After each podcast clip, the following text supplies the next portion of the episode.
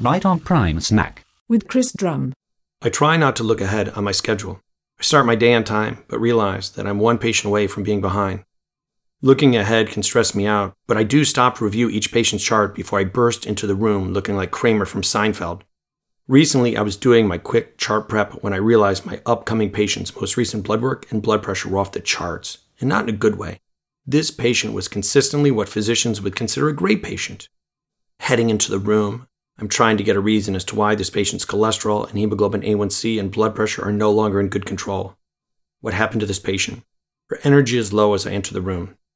Before I get into discussing her numbers, I start by asking how she's feeling overall and what she has been up to. I sat down and asked for an update on her life. She asked me if I heard about the recent shooting. There are so many that happen in the world. I do ask for clarification. She asked me if I remember the young man that was killed by a stray bullet while eating dinner with his family on Christmas. Of course, I remember the story. It was stuck in my head. Very quickly, I learn this man was her grandson. She breaks down and tells me the story. It was Christmas Eve. Her family was sitting together for a meal. First, she heard the sound. The initial sound was quiet, but the visual was loud, and the effect on her family will be heard forever. Two bullets, one through his left shoulder, one in his abdomen. Blood was everywhere. She remembers him falling forward and to the side. She can picture droplets of blood filling the bowl of her famous mashed potatoes with her grandson's blood. Everyone was yelling. The ambulance arrives. The family tries to hold on to hope, but even though EMS arrives quickly, she knows that they will need more than hope.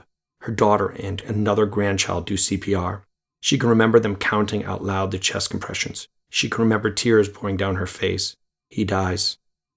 She tells me he was a few months away from being one of the first in her family to graduate from college.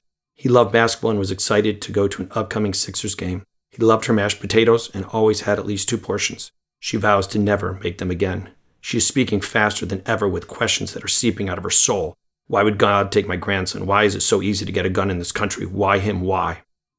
I'm supposed to focus on her blood pressure, her blood sugar, and her blood work. Instead, I listen to her talk about her grandson. We schedule regular visits.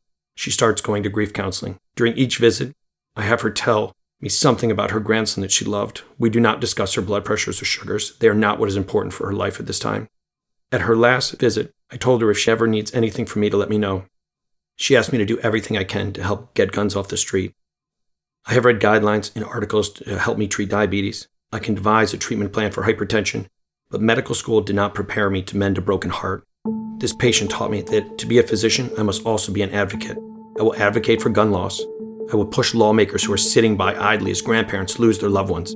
I will not be quiet about the need to change how our country treats guns. I will continue to learn about individuals who have died from needless violence. I will be there for this woman.